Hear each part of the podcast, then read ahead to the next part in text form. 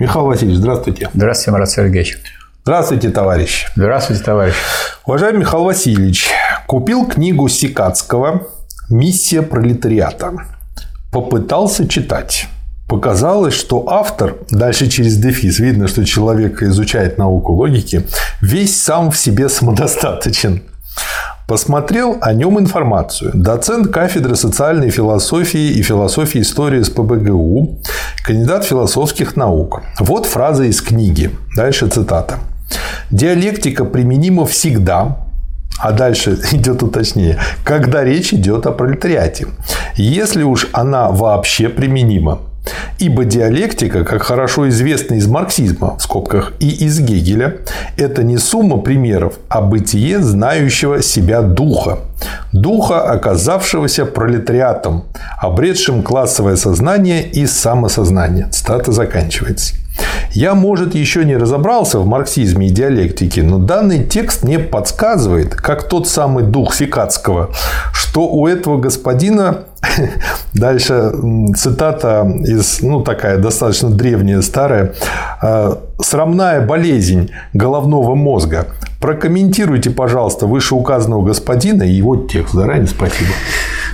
Да, пожалуйста, я, мне легко это комментировать, потому что я с этим Секацким много лет проработал на одной и той же кафедре. Только я был там на должности профессора, а он на должности доцента.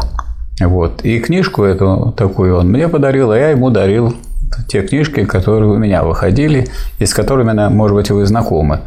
Ну, и если у меня, так сказать, книжки направлены на то, чтобы, так сказать, показать роль городского, фабрично-заводского, промышленного пролетариата во всей этой революционной борьбе в соответствии с тем, к чему учили Маркс, Энгельс и Ленин, и они, эти позиции вполне материалистические и историко-материалистическими являются, то та позиция, которая изложена в книге доцента Секацкого, она говорит о том, что он пошел по пути, по которому двигался Гегель, по пути идеализма. Уже mm-hmm. в то время, когда, когда Гегель это делал, так сказать, еще материализм свое слово не сказал, еще не было Фейербаха.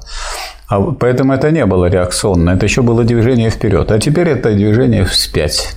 Поэтому, и несмотря на то, что вот у него и книжка вышла, докторскую он не защитил, и как-то вообще, так сказать, никакого такого движения в науке, которое, за которым бы можно было пойти, не создал. Поэтому я могу только присоединиться к вашей оценке и подтвердить, что у вас она, может быть, так немножко издалека, а у меня, так сказать, вблизи. Спасибо, Михаил Васильевич. Пожалуйста. Спасибо, товарищ.